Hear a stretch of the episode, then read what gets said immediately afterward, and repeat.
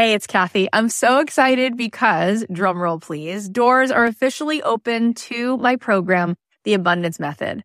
I have been wanting to put this program out in the world for 2.5 years. I've been working on it behind the scenes, and this is my signature program. This is the program that is going to teach you the method, the framework for how to become a master manifester in your life. Why is that? Because everything is vibration. We live in a world that is atomic. That means the world is made of atoms, which is energy. 99.9% of every atom is energy and less than 1% particle. So in order for us to manifest in our life, we need to become the highest vibe possible and to sustain that. This program is going to show you how to meditate and how to set your day on the right track so that you have a practice that can help you project your amazing energy into the world, which will bend the 3D, which will help you manifest in ways that you won't even believe. This is a transformative live 10-week program. It is designed to help you on this journey of spiritual awakening. It's going to give you tons of tools. I'm going to show you how to change your energy, master the manifestation once and for all. This is the first program of its kind. We're actually trademarking all of this framework because it is something that is so unique, and I think you're going to be so excited about learning it. Also, there are some bonuses right now. If you sign up, you're going to get an exclusive podcast so that you can be listening to this program. If you can't make the live Zoom calls, we can give it to you on a track so that you can be listening to it like you do a podcast. Also, you're going to get a pack of 10 meditations from me. And you're going to be getting a training that I just gave, a workshop called Permission to Be Rich, one of the best workshops I've ever done, which you will love. And there is a platinum level to this program. If you choose the platinum level, not only do you get extra coaching calls with me, you also get extra mentor support, but this is really cool. You also get a retreat included. My retreats are normally $3,000. You will get the retreat for free included. Plus, you will get a front row seat at that retreat because you will be on the platinum VIP track at the retreat. All of this is here for you. I'd love to see you in this program. I want to see you tapping in, turning on to that electricity within you so that you can find your way to the life that you were born to manifest for yourself. You can join us now at kathyheller.com/join. I cannot wait. Get on in there, see what all the excitement is about. It's going to be so much fun. You have talents too. Put a stinking price tag on it. Put it out in the world and see what the world says.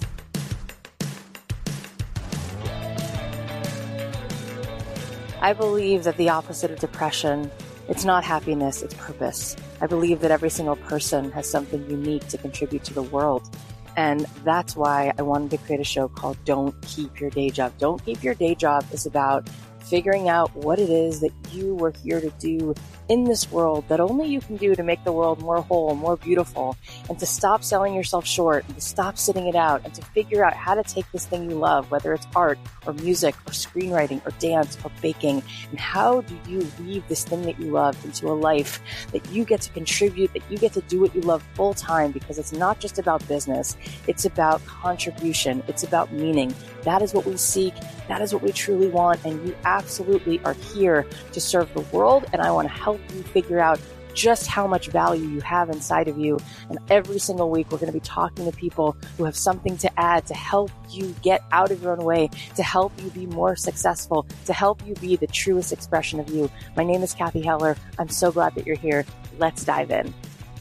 Thanks to KiwiCo for supporting Don't Keep Your Day Job. KiwiCo creates super cool hands-on projects for kids to make learning about STEAM fun. Designed by experts and tested by kids. Go to kiwico.com/dreamjob to get your first month free on select crates. Hey guys, it's Kathy. Welcome back to another episode of Don't Keep Your Day Job. So I wish I could say that I hope you guys had a great weekend, as I always say on Monday mornings, but it was such a really hard weekend. I live in LA, so we really have felt the sadness. There was lots and lots of stuff going on here, and it's just so unbelievably sad. There's so much pain. You can feel the pain that's in the world right now, and it's so heartbreaking. And I don't know, I wish I had the words. I wish I could fix it. You guys have gotten to know me by now. I'm like, you know, I'm one of those people that just sees the good, and I tend to be really optimistic and positive, and it's not a fake thing. It's just kind of who I am. When I was a little girl, my favorite color was yellow. And my sister and I picked out Care Bears, and my favorite Care Bear was Cheer Bear. And it's hard to feel cheerful right now. It just feels like the world is upside down. You know, I mean, between COVID and between all the unrest in the country with what's going on, with what happened in Minnesota, it's just unthinkable. It's just, there's no words. There are no good words. But I do know that we can do better. I know that as a people, we can come together as a nation, as a world. I know that we can do better, and we will. And the only thing that's positive that I see is that people are speaking. And it's been going on the last several years, you know, like with the, you know, women stuff too. It's like women are speaking up like they never did before. And there's a lot that's changing in general. Like, people are speaking up when things are not right. And, before this happened, I had posted a few days ago, and I had written, I think the best thing we can do as women is stop trying to make everyone else around us comfortable. And by the way, I think that's true for every person. Like, I'm such a recovering people pleaser that in so many ways I've spent my entire life taking the temperature of the room and just wanting to make sure that everybody's okay at the expense of myself. And I feel like what's happening now is that when someone is hurting, people are saying what they feel. And as messy as that is, to speak up and to feel like people might, you know, not like it, or, you know, there might be a lot of unrest in the end, for us to share how we feel is ultimately the right thing for people to voice their feelings. In fact, you know, I've said before, but feelings have to be felt. It's kind of like, if we push them down, if we suppress them, they don't go away. What winds up happening is we find coping mechanisms to deal with what we feel. We tune out, we distract, and they slip out some way. You know, either we start getting pain in our physical body because there's so much tension, or it comes out, you know, as road rage, or it comes out when we snap at somebody we don't mean to. It's like, we got to feel our feelings. And so there's a lot to feel right now. And it's hard to do a podcast. It's hard to do anything. I mean, in LA, the last 48 hours, there's just sirens and helicopters, and there's so many people in so much pain, and there's so much going on. And it just, it's overwhelming. You know, it's a lot, but, I just want to acknowledge it.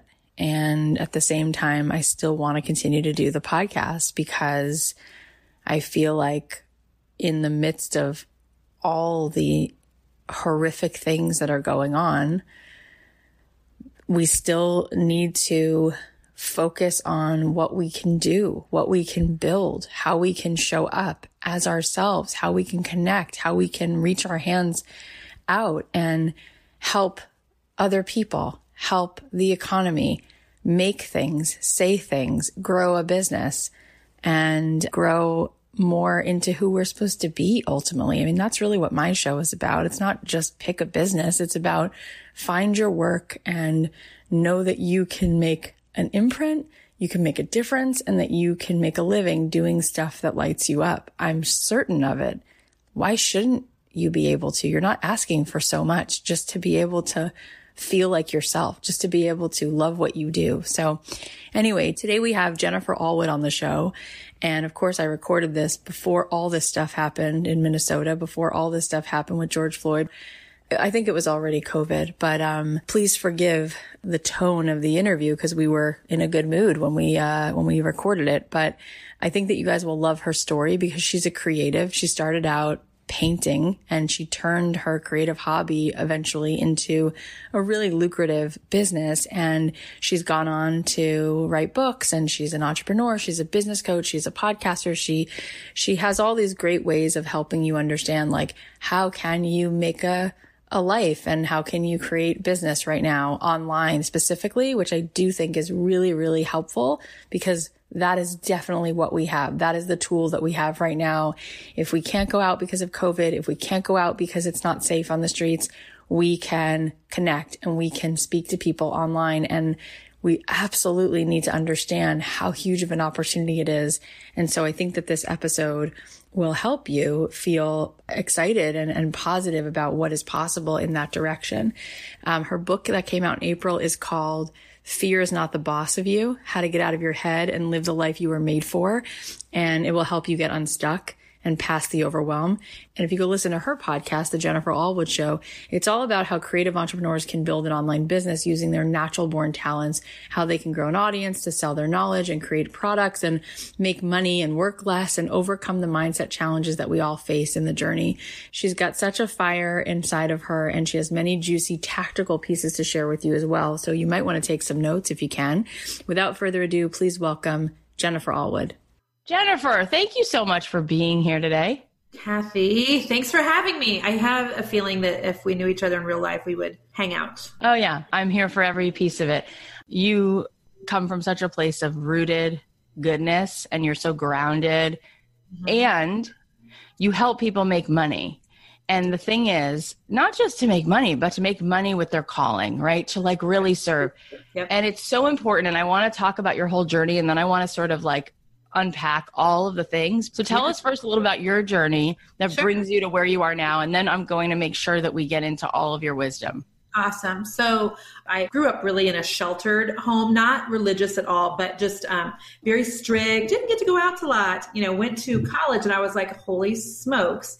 There is more to life than Thousand Island salad dressing. Like there's all these people and there's all these adult beverages and there was, you know, stuff to do every night. So I blew my scholarship the first year, which was fine.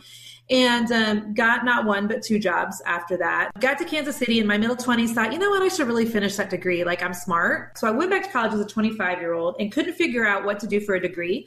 My heart was really in like interior design. And this was about the time HGTV was really taking off. And television shows like Trading Spaces. It was like this crazy lady named Hildi. And she would like staple like flowers to walls and she would hot glue hay to like, you remember that? Yes, I totally do. She was adorable. She had like the best personality. I totally remember that. And, but it inspired me. And I had purchased my first home as a 21-year-old, which is random.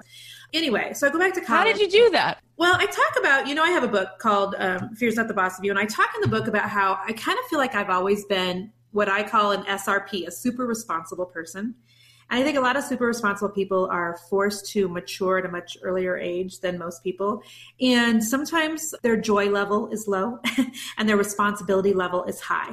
And so I just remember being 21 and renting an apartment and thinking, this is dumb. Like from a financial standpoint, this is dumb. I'm wasting money every month.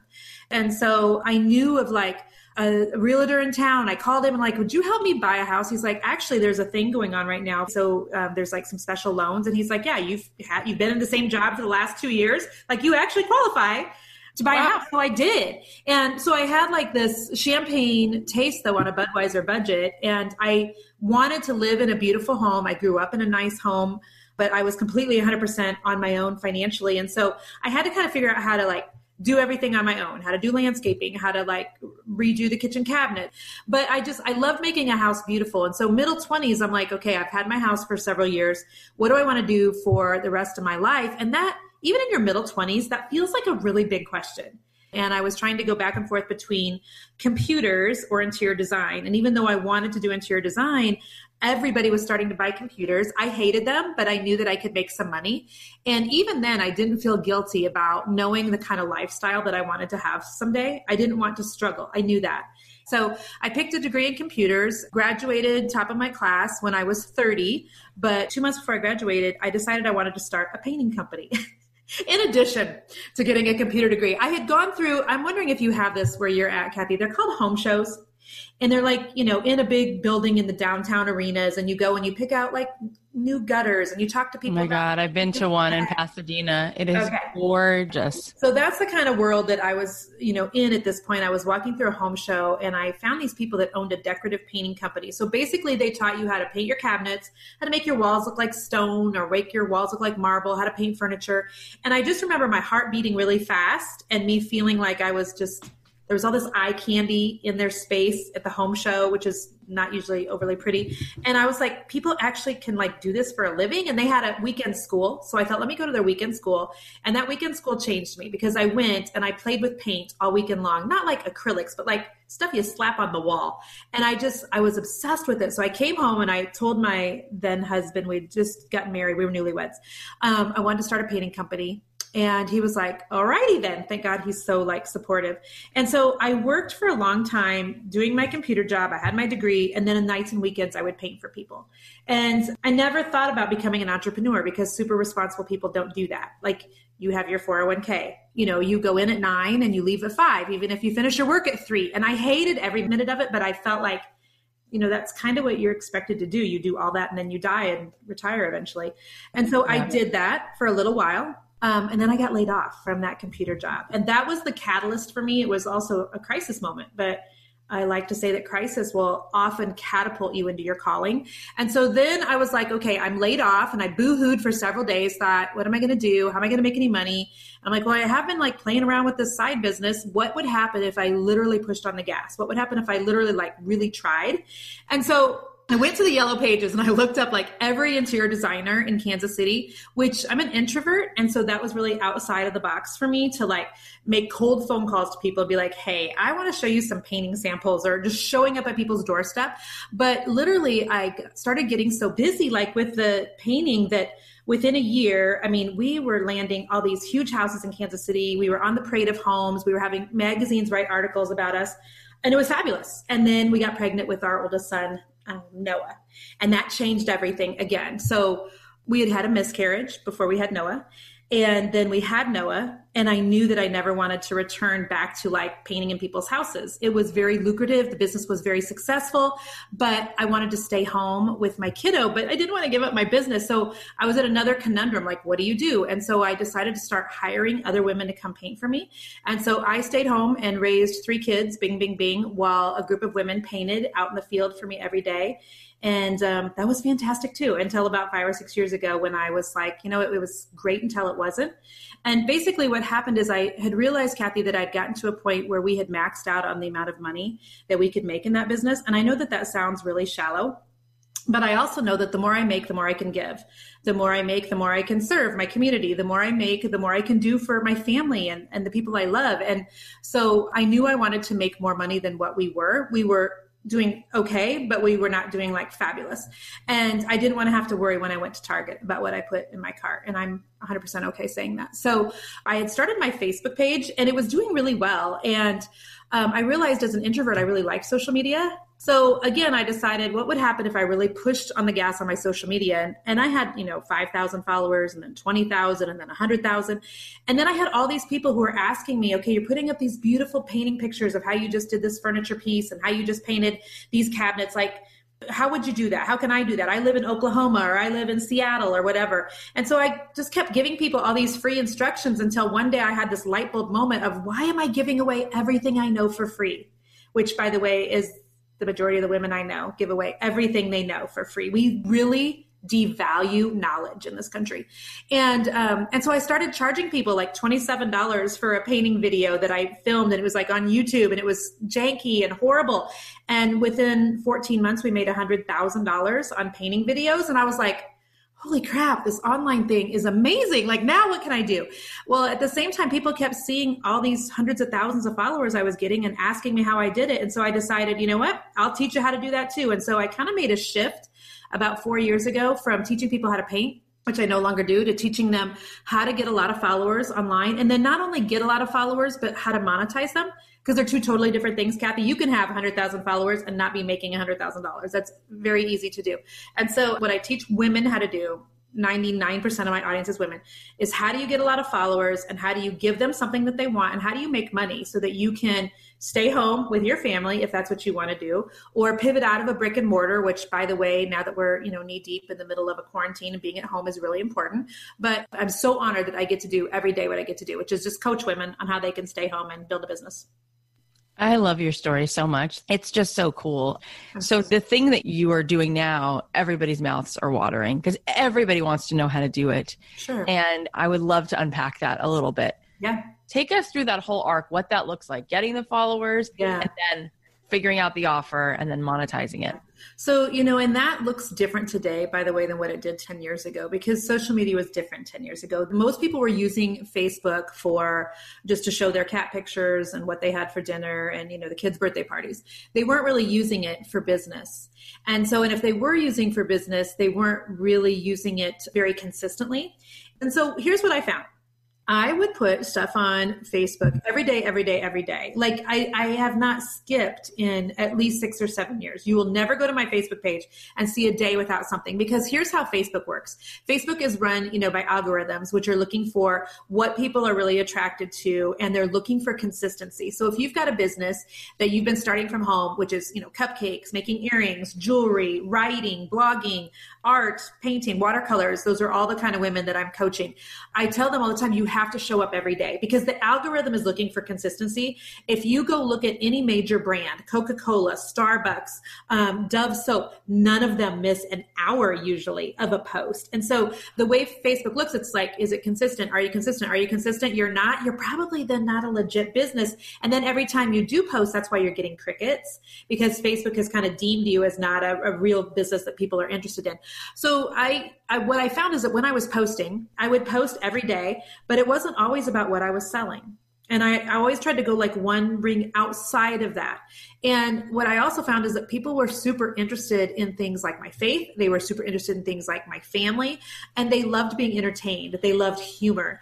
And, you know, right now, fast forward to 2020, boy, people need humor more than ever on social media because everything kind of feels heavy. And so I tried to be really intentional, Kathy, about watching what people responded to and giving them more of what they responded to, and constantly trying to position things on my page so that I got the Me Too effect. And this is, by the way, before the hashtag Me Too was even like a thing. So it has nothing to do with that. Here's what I've been telling people for years. When you post stuff on social media, you want to position it in a way that the woman who's on the other side reads it and goes, oh my gosh, me too. Mm-hmm. So if you, you know, say it in a way where she can relate to you, because that's when she'll share it.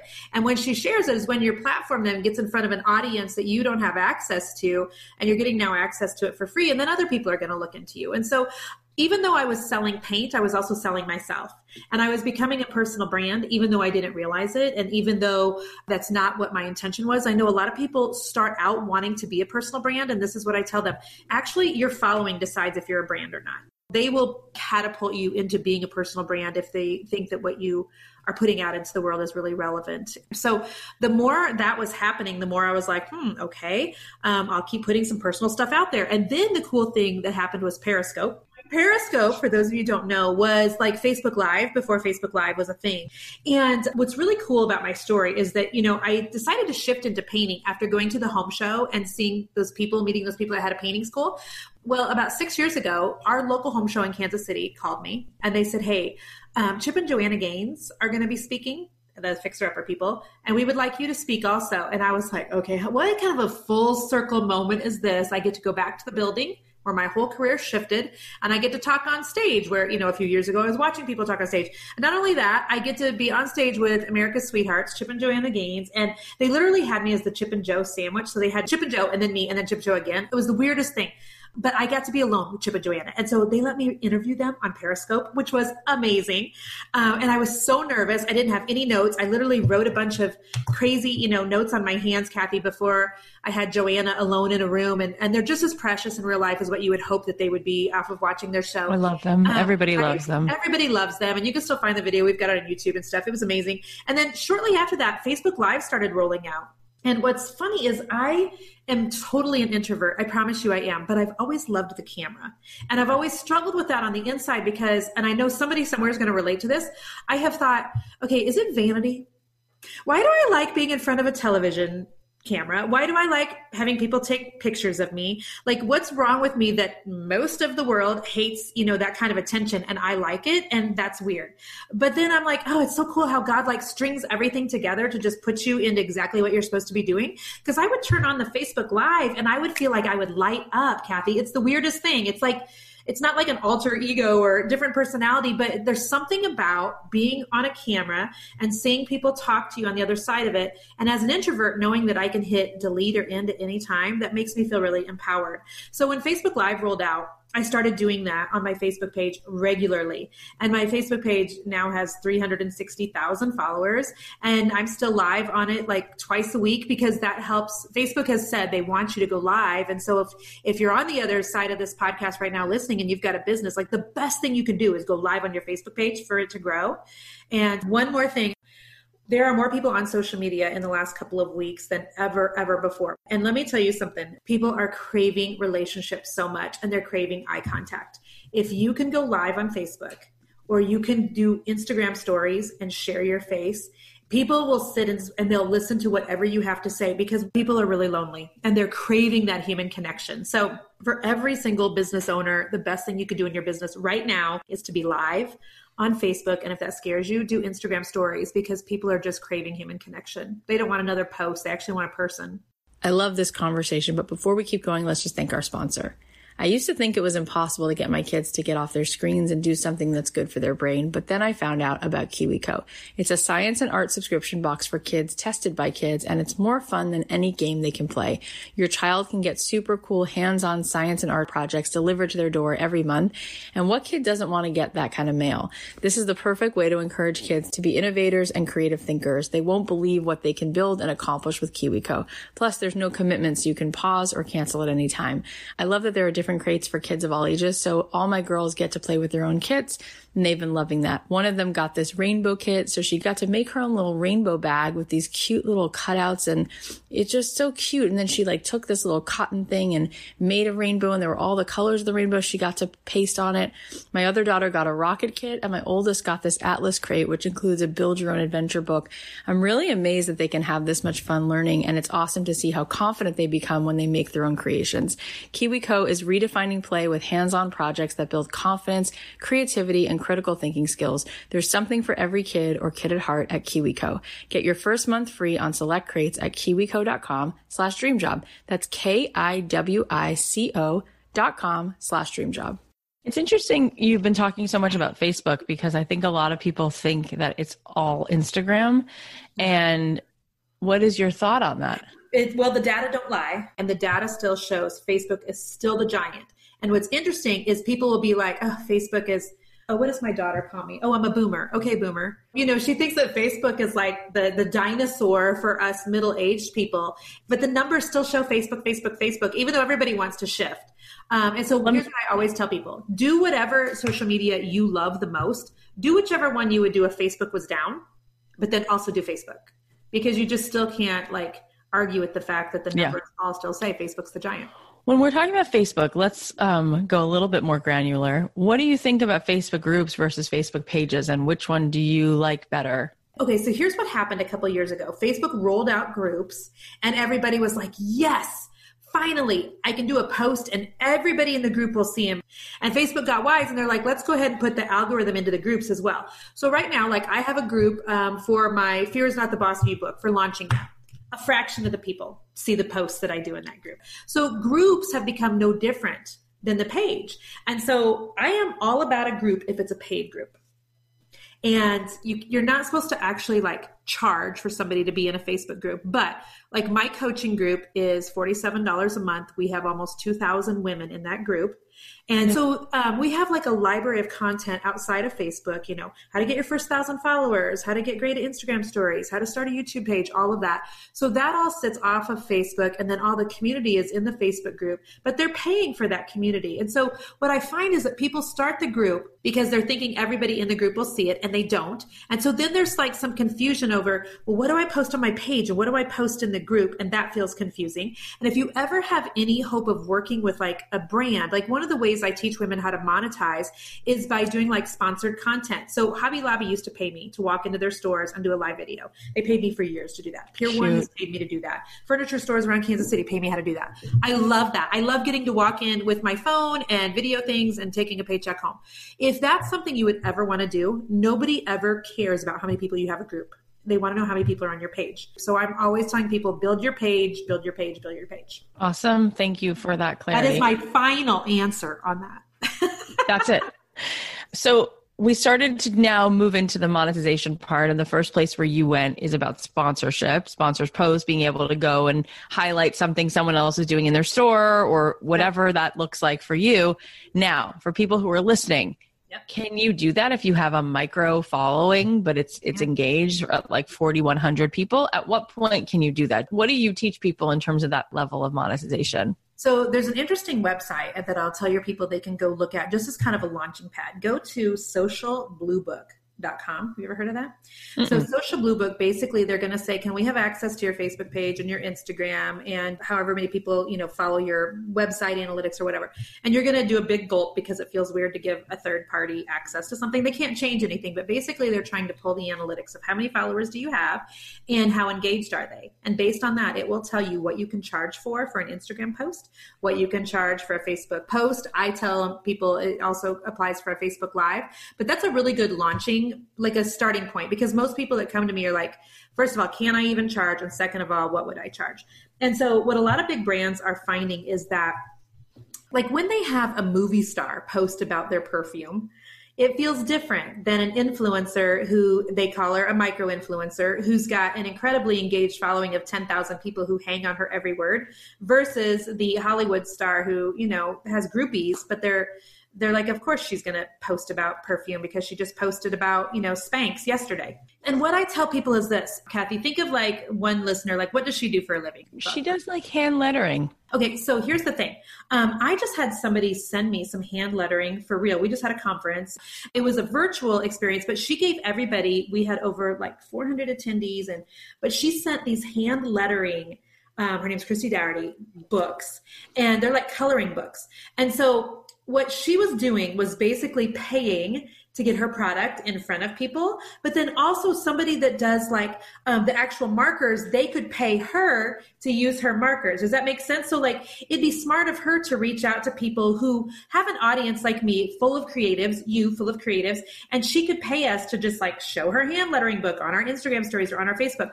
And then, but she could also, so she could pay us, but she could also be the one that's like, hey, here's my book and I want you to buy it. But I also want you to go to Amazon and get these particular brushes, and she could be an affiliate for those, or she could have a brush company reach out to her and she could, you know, for a fee, because we all have families to feed. That's the bottom line. We all have families to feed. Nobody on this side of heaven works for free except for creative people. I've said this a million times. It makes me so upset. And because I just want to shake every woman and be like, you know what? Your platform is valuable. You've built those 1,400 people. You've built those 4,000 people. You've got years of knowledge in that hand lettering. Like, don't give it away for free. Put people into a hand lettering group with you.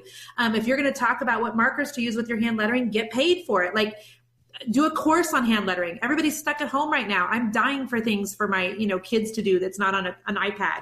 So there's so many ways you can monetize that, and from both sides. Like, ask people to promote you, sponsor other people to show off your product, but then also get sponsorships. Awesome. Okay.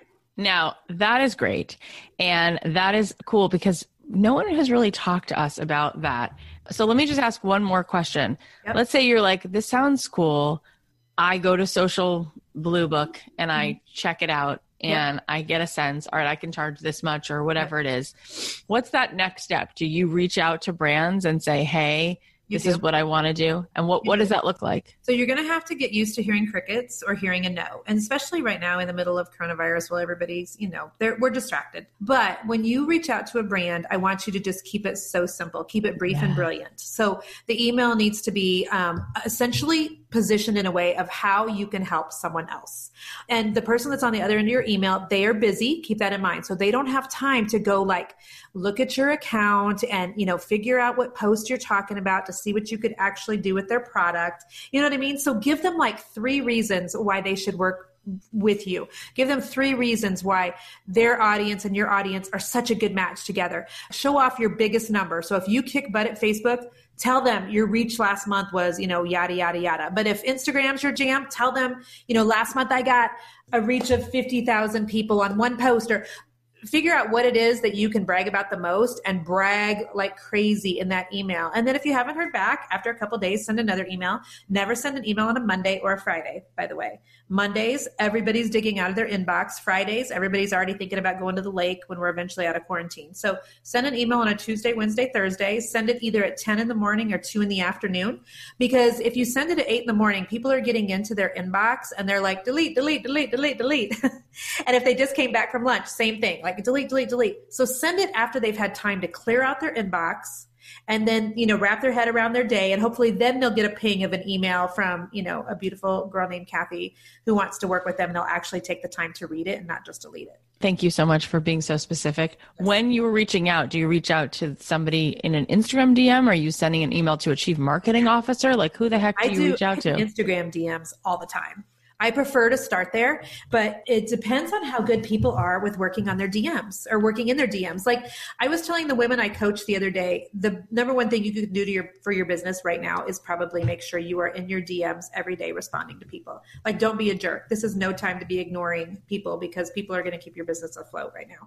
So hopefully other brands are realizing the same thing, that they better be checking their DMs. But so reach out there first. But if you get crickets, then you could go to the Twitters because people that work for brands, they really are still on Twitter, but do that. Otherwise, go to their website and go to the contact us and send an email. Amazing. Thank you so much. You're welcome. Okay. Now, other than that awesome whole notion of sponsored posts, what else do you teach in terms of monetizing? Do you teach people how to create memberships because you have one? Yep. Or are there other things that you think are like the pillars of how to monetize your following once you have it? So I teach women 7 different ways of making money online. So here's what you can do. You can sell your product in the online space. So your headbands, your cupcakes, your whatever. You can also sell a course on how to make the headbands, how to make the cupcakes, how to make the jewelry. You can do things like the DIY videos that I used to do. Those are all called, by the way, information products. You can do eBooks. But I think people want video more than they want an eBook right now. So, but that's definitely a different way. You can do sponsored content like we were just talking. If you have a website or a blog, you can make ad revenue. And so like there's one girl I coach who she makes over $10,000 a month with having ads on her blog. That's a huge chunk of change to just have money magically show up in your bank account. And the reason she's able to get that sort of traffic over to her website is because I teach people how to do a really good Pinterest account and how to send people from Pinterest in particular back to your website. So ad revenue is actually a legit thing. Affiliate marketing is huge. So every time like we open up my course, we open up my paid group, I pay people to recommend my stuff. Like you can recommend the book that I just came out with on Amazon right now if you're an Amazon affiliate and get paid to recommend it. Like some people, they freak out, Kathy, because they don't have an actual product to sell, but just promote somebody else's product. It's so much easier that way. You hit it all. So let's just talk about one other one of those, because we talked a little bit about the sponsored content. Which is your second favorite one, or the second one for you that's been the biggest win? Well, my favorite by the long shot is the membership group. They're my favorite. So back when I was a painter, I had like 400 women in this paint group. It was called Paint Finish of the Month. And it was a paid group. It was $27 a month for them to be in there and learn 2 different ways to paint cabinets or furniture every month. And I loved it. I just had to show up twice a month and show them how to do 2 new paint finishes, bada boom, bada bing. And that was great until it wasn't anymore, because God was like pivoting me out of being a painter and really into more of the thought leader and influencer space. And so I'm in this conference and somebody on stage said, you don't always have to be Beyonce. Sometimes you can just be Beyonce's manager. And I'm like, whoa, what? And I was like, wait a second. And what he was basically saying was, you can have something like a paid group where you don't have to be the star. You can just manage a whole bunch of other stars. And I was like, wait a second, because I was getting really tired of my painting group. And then I was all excited because I realized, what do I actually know? I know 20 painters off the top of my head who do what I do, who are super talented, who have great Instagrams and Facebook accounts. And I could just have them come into the group and teach the painting finishes for me. And then I'll just manage it. It's like I'm inviting them into my playground. And then I'm giving everybody a place to play with paint, but then I'm just managing it and not having to do that. And I did that for 2 years. So I had the painting group for 4 years total. 2 years, I was the one teaching all the painting techniques. And for the last 2 years, I just let other people teach. And I just enjoyed that and monetizing that. I love that so much. Like, just curate the thing, you know? Yes. I've said that a lot. Like, you don't have to be the expert. You could just be super interested in putting it all together. It's awesome. That. There's so many good examples of what you're saying. There is. I love the podcasting world. Because think about how, like, do the majority of your podcasts are interviews, aren't they? Yes. And so the majority of mine are not. And isn't it funny? Like, you can do it differently. Like, on my podcast, I'm the one that I come up with the content. You know, I mean, I've got a girl that works with me full time on it, obviously, but I'm the one that does the talking and feels like that's what I'm supposed to be doing. And then, but there's other people that their podcast is just pulling in guests and just curating guests. I'm like, we need both and in this world. And so I love that. I love it too. I had that painting group for years. And then right now I have my Creators Inner Circle, which is for women who are trying to grow their social media following and grow their business online. And you know, what's really cool about a paid group is it doesn't matter if you have 20, 200 or 2,000 people, the amount of work on you is basically the same in terms of delivering content, other than just the billing piece. And what I love about it is, as a super responsible person, I know kind of what to expect every month, unless, you know, a ton of people were to quit, in terms of revenue. And that feels really good for me. So I love the membership model because it allows me to basically have a consistent idea of what our income is going to be. That's my favorite. Paid groups, baby.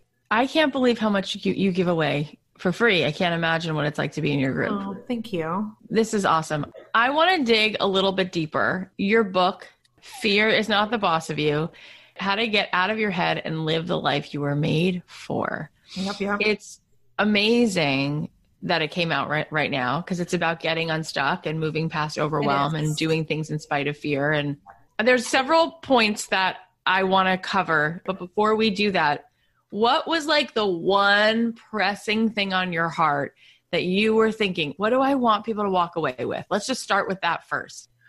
Okay. So 4 years ago, I realized, gosh, I've been blogging for like 8 years on home decorating and painting projects and stuff. And I really wanted to have a book. And I didn't know why I wanted to have a book, but even as a little girl, I can remember wanting to write children's books when I grew up. And this is not a children's book, but I love to write. I love to read. And so I knew I wanted a book. So 4 years ago, I thought, somebody told me I could take all of my blog posts and put them over into a book and it would do great and people would actually buy it. And so I literally spent like a year of my life copying and pasting from WordPress over into Word, my book, which nobody, of course, ever bought. Nobody ever heard of. It didn't do anything. It was actually going to be called Hot Mess, Not Your Typical DIY Book. Like, I had the cover planned and everything.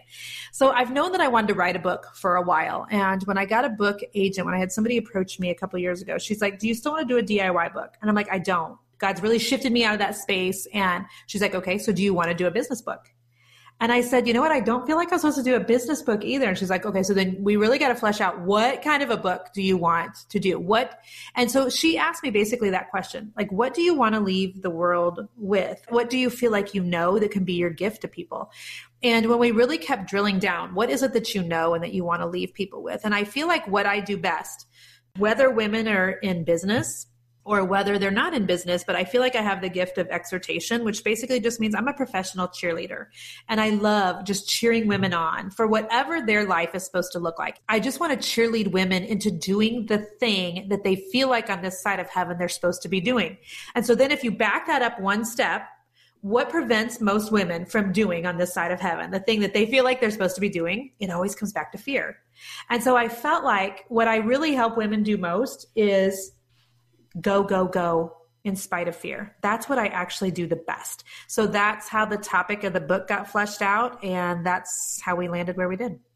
And it's the best title ever. And I have a 3-year-old. I have to fight for that. Thank you. Fear is not the boss of you. I know. And I want to like snap my fingers every time I say it. I just love it. In the book, there's a few things I want to pull out. One, identify how and where you were stuck. Yep. Let's talk about how the heck we can identify it. And then you basically say the same thing, the next one, which is determine what's holding you back. Yeah. Talk to me about this whole thing. You know, since I do get to coach so many women every month, I kind of get like a front row seat into a lot of minds and a lot of lives. And there's so many women that are stuck. Well, there's several reasons. They're stuck because they think that they're stuck and they're really not. Like, I use this story in the book, and I'll just tell the condensed version here, but did you know that when elephants are born and they're going to be not in the wild, but in captivity, like they tie elephants with a rope or a string or something around their ankle and then tie it to like a tree. And as the elephant grows and gets huge, you would think that they would have to use a bigger chain, a bigger rope, a bigger whatever, but they actually don't. As an elephant grows, they can actually use a smaller like twig and a little piece of twine around an elephant's ankle. It's really strange. And it's basically, it comes down to because the elephant still thinks it's stuck, even if it's not, because it feels like it's still in captivity. And so I use that as an illustration in the book about how a lot of women think that they are stuck. It is powerful, isn't it? A lot of women think that they're stuck, but they're literally like so close to just like breaking their leg away from that thing, but it takes action. It takes some motion.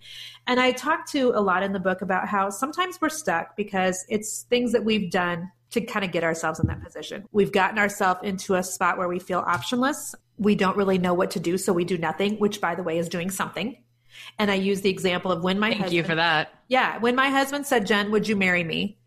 and I had said nothing, by default, my answer, he would know, would have been no. You know what I mean? So when you are stuck and you're doing nothing, you are by default doing something.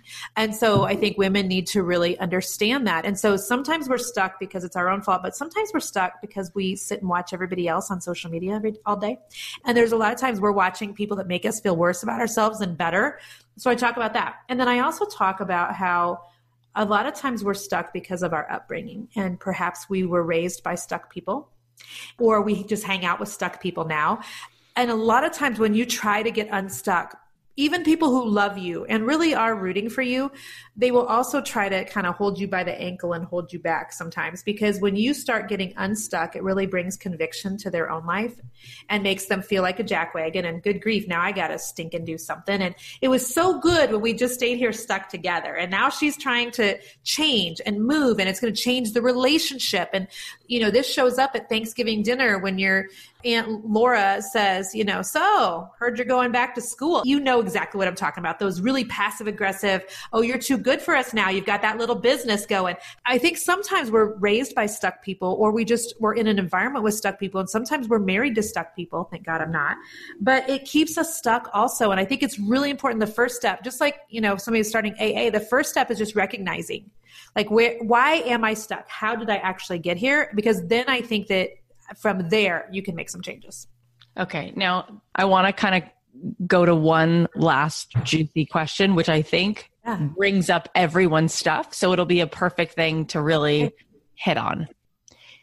It's one thing for people to listen to things like this, to take your membership, to get all the information they need and to build things. But when it comes time to put the offer out, to charge, to actually make it into a business, you know what? I don't know. You know what? I'm not sure. You know what? I need more classes. You know what? You know, I'm not, I can't.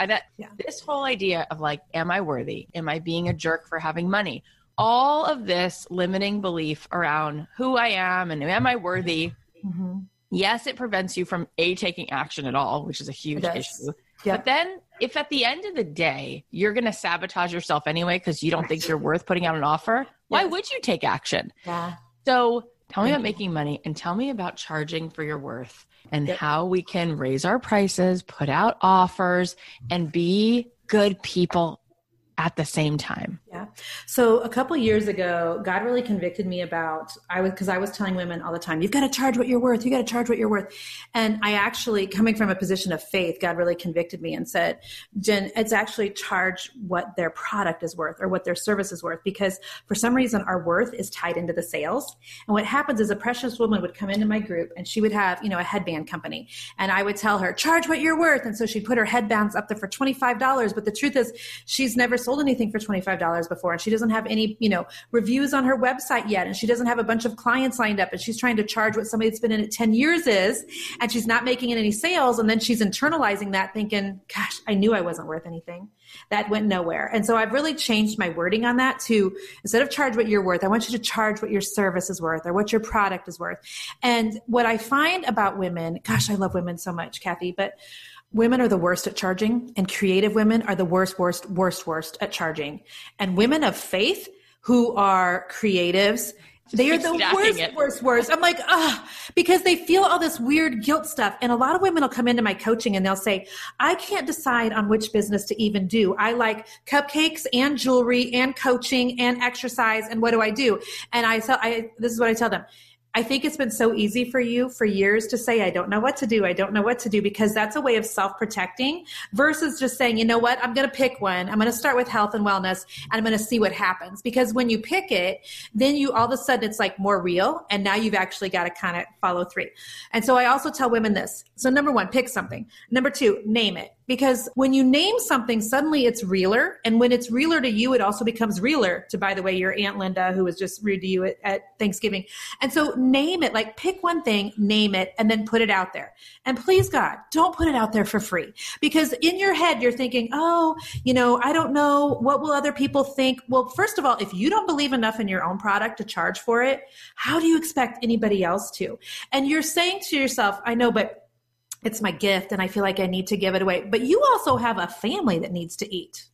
And so you've got to get over the fact that you think that money is bad. Money in and of itself is not bad. How do you think the lights stay on in the church, in the Old Navy building? How do you actually think that, like, the world goes around? People have to have money. Your family needs money in order for you to stay living where you are and to stay with food on the table. And I have this entire podcast. I think it might be episode 71. It's called Women Hold the Keys.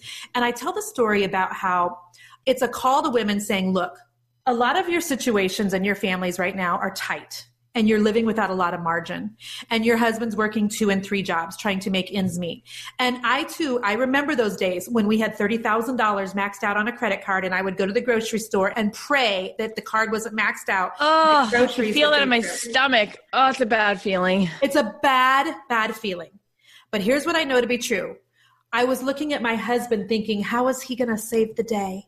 How is he going to get us out of this tight, tight spot? How is my husband going to be the one to make more money? And the truth is, God had given me gifts and me talents too. And yes, I felt like I was supposed to be staying home and raising those babies, but they had nap times and they went to bed at 8:00 at night. And I was still on my phone anyway. Why not be building a business? And so I think so many women are looking for their spouse to save the day. And the truth is, you have talents too. Put a stinking price tag on it. Put it out into the world and see what the world says.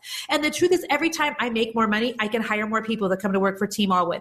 Every time I make more money, I can do something like take my parents to Mexico for the first time. Every time I make more money, then I can do something like we're in the process of adopting a little girl, which, by the way, takes cash. It all takes cash. And Kathy, it makes me just literally delirious when I talk to women. I'm so passionate about this. And I'm like, stop feeling bad about your desire to make money. And also, please start charging for what you're doing, because your family needs you. Your community needs for you to make money. This economy needs some money going around right now. So figure out what it is that you're going to start with. So few things on the side of heaven are permanent. If you like headbands and baking and blogging and you want to be an influencer with sneakers and health and wellness, like pick one and start there. You can shift next year. Nobody's holding you to that forever and ever and ever. You can shift, but you've got to start somewhere making money. And when you start making a little bit, it gives you like this weird courage, like, okay, a couple people actually bought that. And it feels really good to know that you're validated with somebody buying what you've got. And if I can just say one more thing about this, and then I'll quit talking, but I could talk on this for like all day. I love it. When it comes to making money in a business, you have to figure out, like, there's very little you can control. And it's basically, are you selling the right thing to the right people at the right time and for the right price? There's 4 things. Is it the right thing? So if you're selling underwater basket weaving, nobody buys that. So, like, forget it.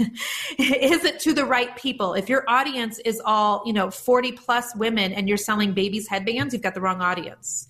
And so is it the right thing to the right people? Is it at the right time? If you make Christmas ornaments and you're trying to sell them in June, that's a hard sale. Timing's wrong. And is it the right price? By the way, that doesn't mean your price needs to be low. Psychologically, when people's prices are too low, I automatically think that jumpsuit that I bought this morning for $12 probably is going to be not nearly as good in quality as the one that Nordstrom's is selling for $100. So there's something that happens in your brain. Quit undervaluing the thing. Put a price tag on it. Make some money for your family to the glory of God. Amen. There, I did it all. Tell us where we can find you and find your podcast and find your book. Yes. Okay. So I have a podcast called The Jennifer Allwood Show. Go listen. I would appreciate that. I'd love that. You can find me at Jennifer Allwood in all the places. If you're going to buy the book, go to Amazon, or you can get it on Audible. You can get it at Barnes & Noble. The book is on Walmart.com and Target.com. And so, yeah, you can get it in all the places. Just Google my name and you should be able to find everything. You're amazing. And you guys, if you feel like you're listening and you loved something that she's sharing and you felt like, this was great, I would say go take a screenshot of this, tag her, tag myself, put it up online, and we will reshare. Get into our DMs. I'm always happy to talk to you, and I'm sure Jennifer is as well. But you are a delight. This was so much fun, and I have a page of notes. So thank you for being just so awesome. Ditto. I need to get out to California so we can meet each other in real life. That would be great. Yeah, you're adorable. Thank you. Appreciate you. Jennifer. So cool. All right, here are the takeaways. Number one, crisis will often catapult you into your calling. Number two, show up every day. Number three, use live video. There are more people on social media than ever before, craving relationships and eye contact. People don't want posts, they want a person. Number four, your platform is valuable. Your community and knowledge is valuable. Get paid for it. Nobody should work for free. Number five, when you do outreach, keep it simple, keep it brief, and keep it brilliant. Position your message in a way that shows how you can help someone else. Number six, charge what your service or product is worth. Number seven, pick something, name it, and put it out there. You have talent too, so put a price tag on it.